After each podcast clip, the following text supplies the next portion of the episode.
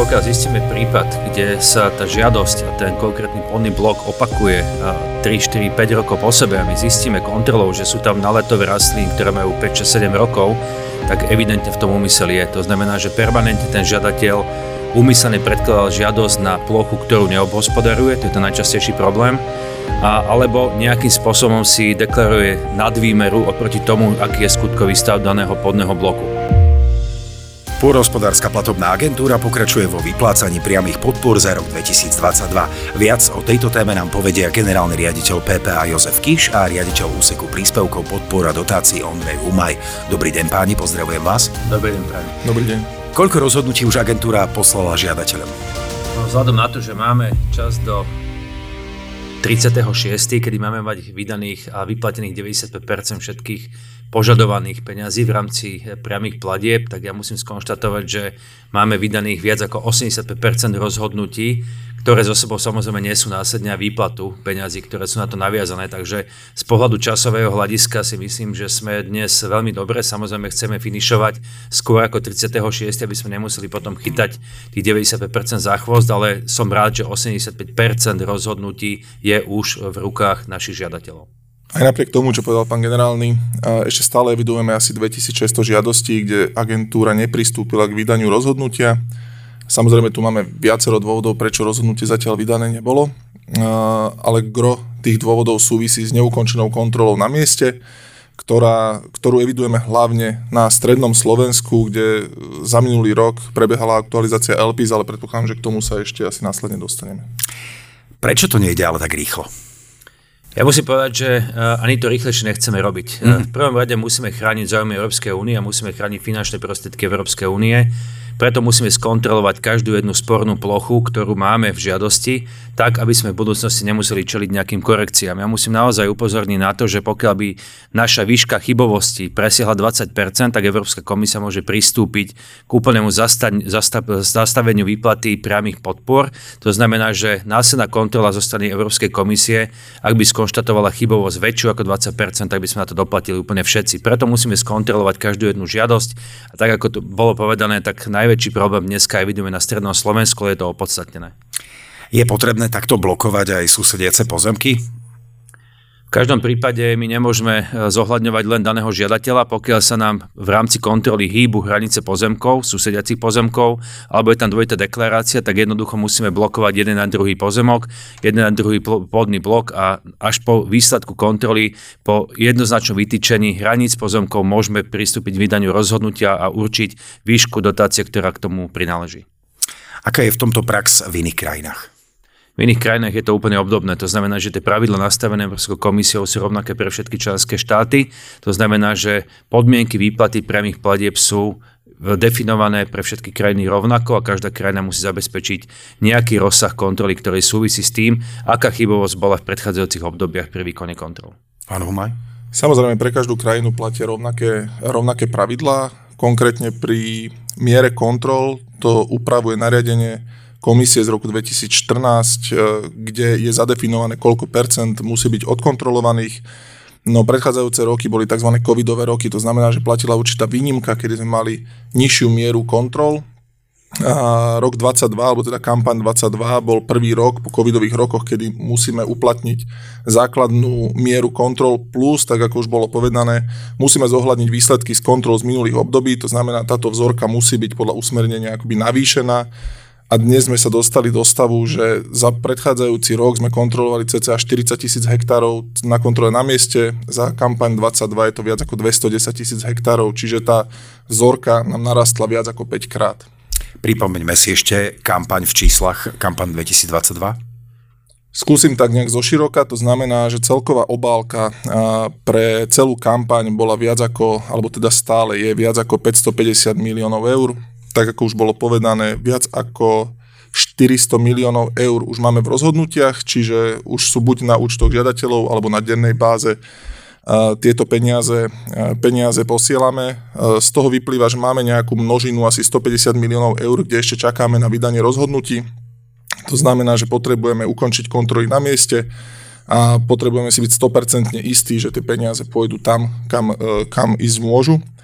A keď to sa pozrieme na to z pohľadu počtu žiadostí, tak za kampan 22 sme obdržali takmer 18 tisíc jednotných žiadostí a rozhodli sme viac ako 15 200 prípadov, čiže zo 6 podaných žiadostí 5 žiadostí už má dnes rozhodnutie.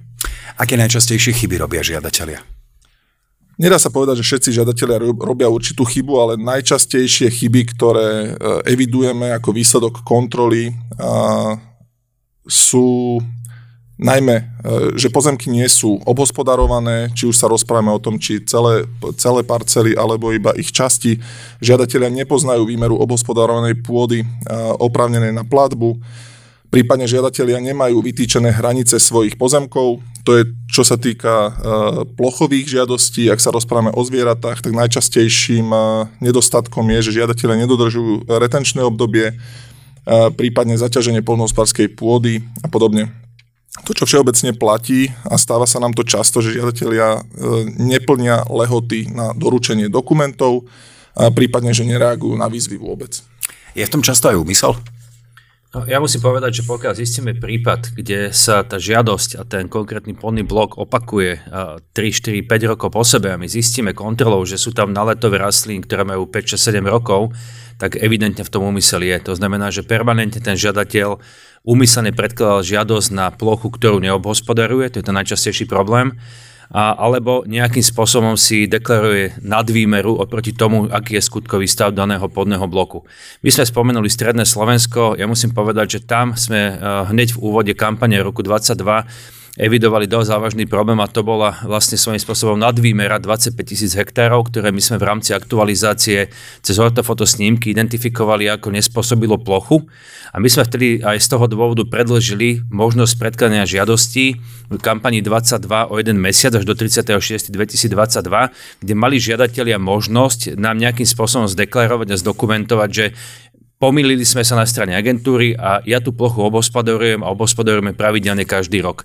Z tých 25 tisíc hektárov sa nám takýmto spôsobom do systému vrátilo len 600 hektárov, čo nejakým spôsobom eh, nás eh, viedlo k tomu, že sme mali pochybnosti v tom, či naozaj tých 25 tisíc hektárov bolo v minulosti deklarovaných ako oprávnených na výplatu priamých platieb. Samozrejme, tie kontroly, ktoré bežia dneska, a máme o tom aj fotodokumentáciu, svedčia o tom, že to rozširovanie tých e, nárokov, ktoré vlastne predkladali žiadatelia v žiadostiach, e, korešpondujú s tým našim pôvodným zistením, že 25 tisíc hektárov nebolo obhospodarovaných na 100%. To znamená, že dnes tá kontrola, ktorú vykonávame, máme ortofotosnímky alebo snímky e, z obdobia rokov 22-23, kde exaktne vidíme, že plochy nie sú obhospodarované. Sú to rôzne vrakoviska, sú to staré popadané skleníky, sú to zaburodené plochy, sú to stavebné pozemky, čiže naozaj tu zistujeme, že Neboli sme až takí úprimní z pohľadu žiadateľov, že sme častokrát deklarovali úmyselne niečo, čo spôsobilo na priamu platbu nie je a jednoducho my budeme musieť prijať aj v tomto smere opatrenia. To znamená, že ak sa preukáže, že tie platby neboli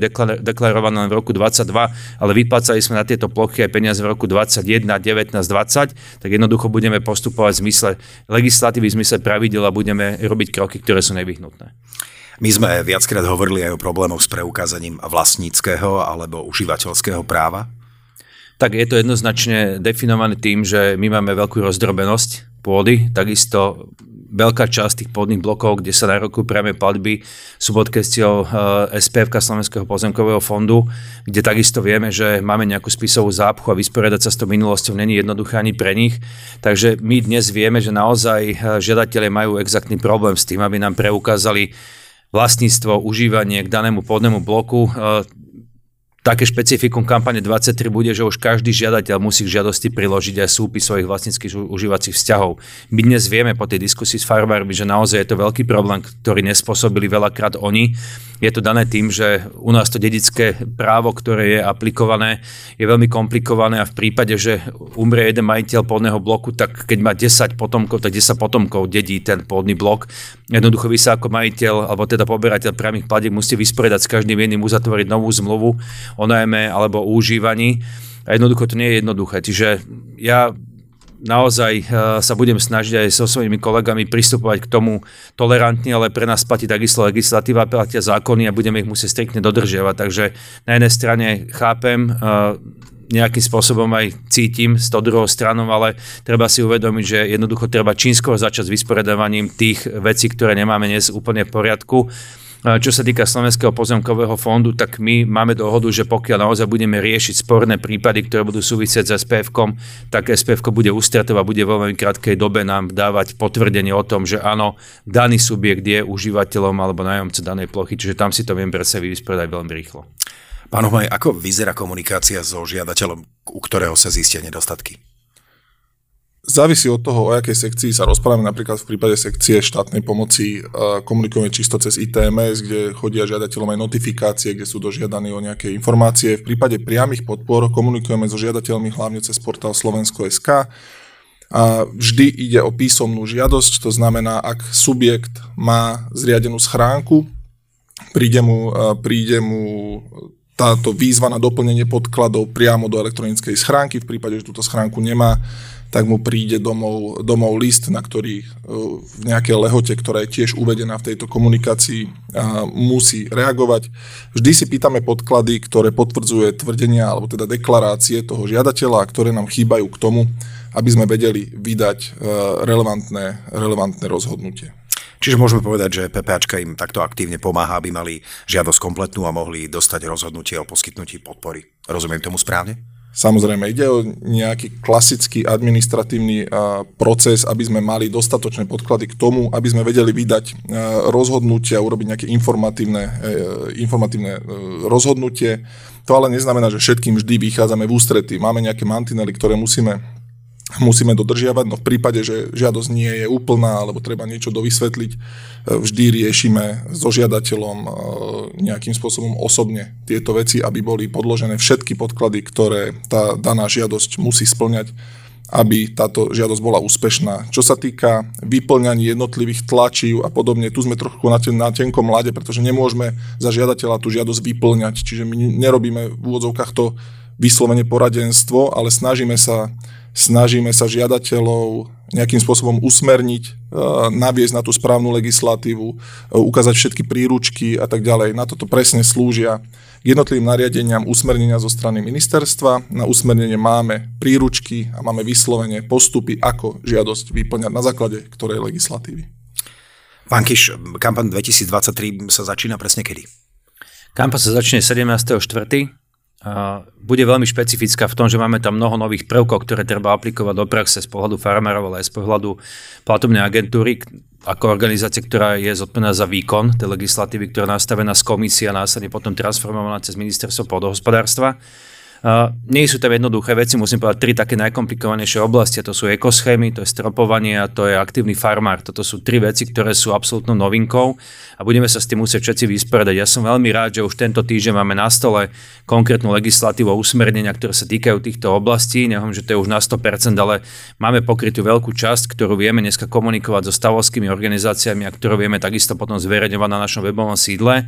Dôležité ale povedať, že my sme aj pre túto kampaň otvorili e, PPAčku naozaj doširoka a farmári majú možnosť cez naše regionálne pracoviska, cez naše infocentra sa dotazovať e, vo vzťahu nielen k týmto novinkám, ale celkovo, že akým spôsobom vyplňať žiadosť na kampaň 2023 tak ako povedal uh, Ondrej, je to spojené s tým, že nemôžeme úplne do detailu vyplniť žiadosť žiadateľovi a nejakým spôsobom ho navádzať na nejaké obchádzanie, ale sme otvorení tomu, že ukážeme legislatívu, povieme, čo je nevyhnutné, ako to má spraviť. To znamená, že robíme absolútnu novinku pre eh, kampan 23. V minulosti to nebolo, skôr bola vnímaná agentúra, že je to niečo nedostupné, zatvorené, mm-hmm. nemôže nikomu radiť, lebo hneď by to bolo spájane s nejakým korupčným správaním. Ja som veľmi rád, že sme s tým začali. Nebude to jednoduché ani pre našich kolegov z agentúry, nebude to jednoduché ani pre farmárov, ale ja verím tomu, že tá komunikačná linka je nastavená hlavne cez stavovské organizácie, že to zafunguje bude to transparentné, máme na to určené špeciálne e-mailové adresy, špeciálne telefónne čísla, to znamená, že není tam podozrenie z nejaké nekalé činnosti a obchádzania niečoho, to znamená, že eh, budeme musieť nastaviť aj do budúcna agentúru tak, aby bola otvorená pre všetkých a vo všetkom. To znamená nastaviť sa na systém poradenstva, ako je v bankách Banke vám tiež nepovedia, akým spôsobom oklamať ten systém, ale povedia vám, ako máte dokladať jednotlivé prílohy, ako vyplniť žiadosť, aby ste boli pri schvalovaní vašej požiadavky o financovanie úspešní.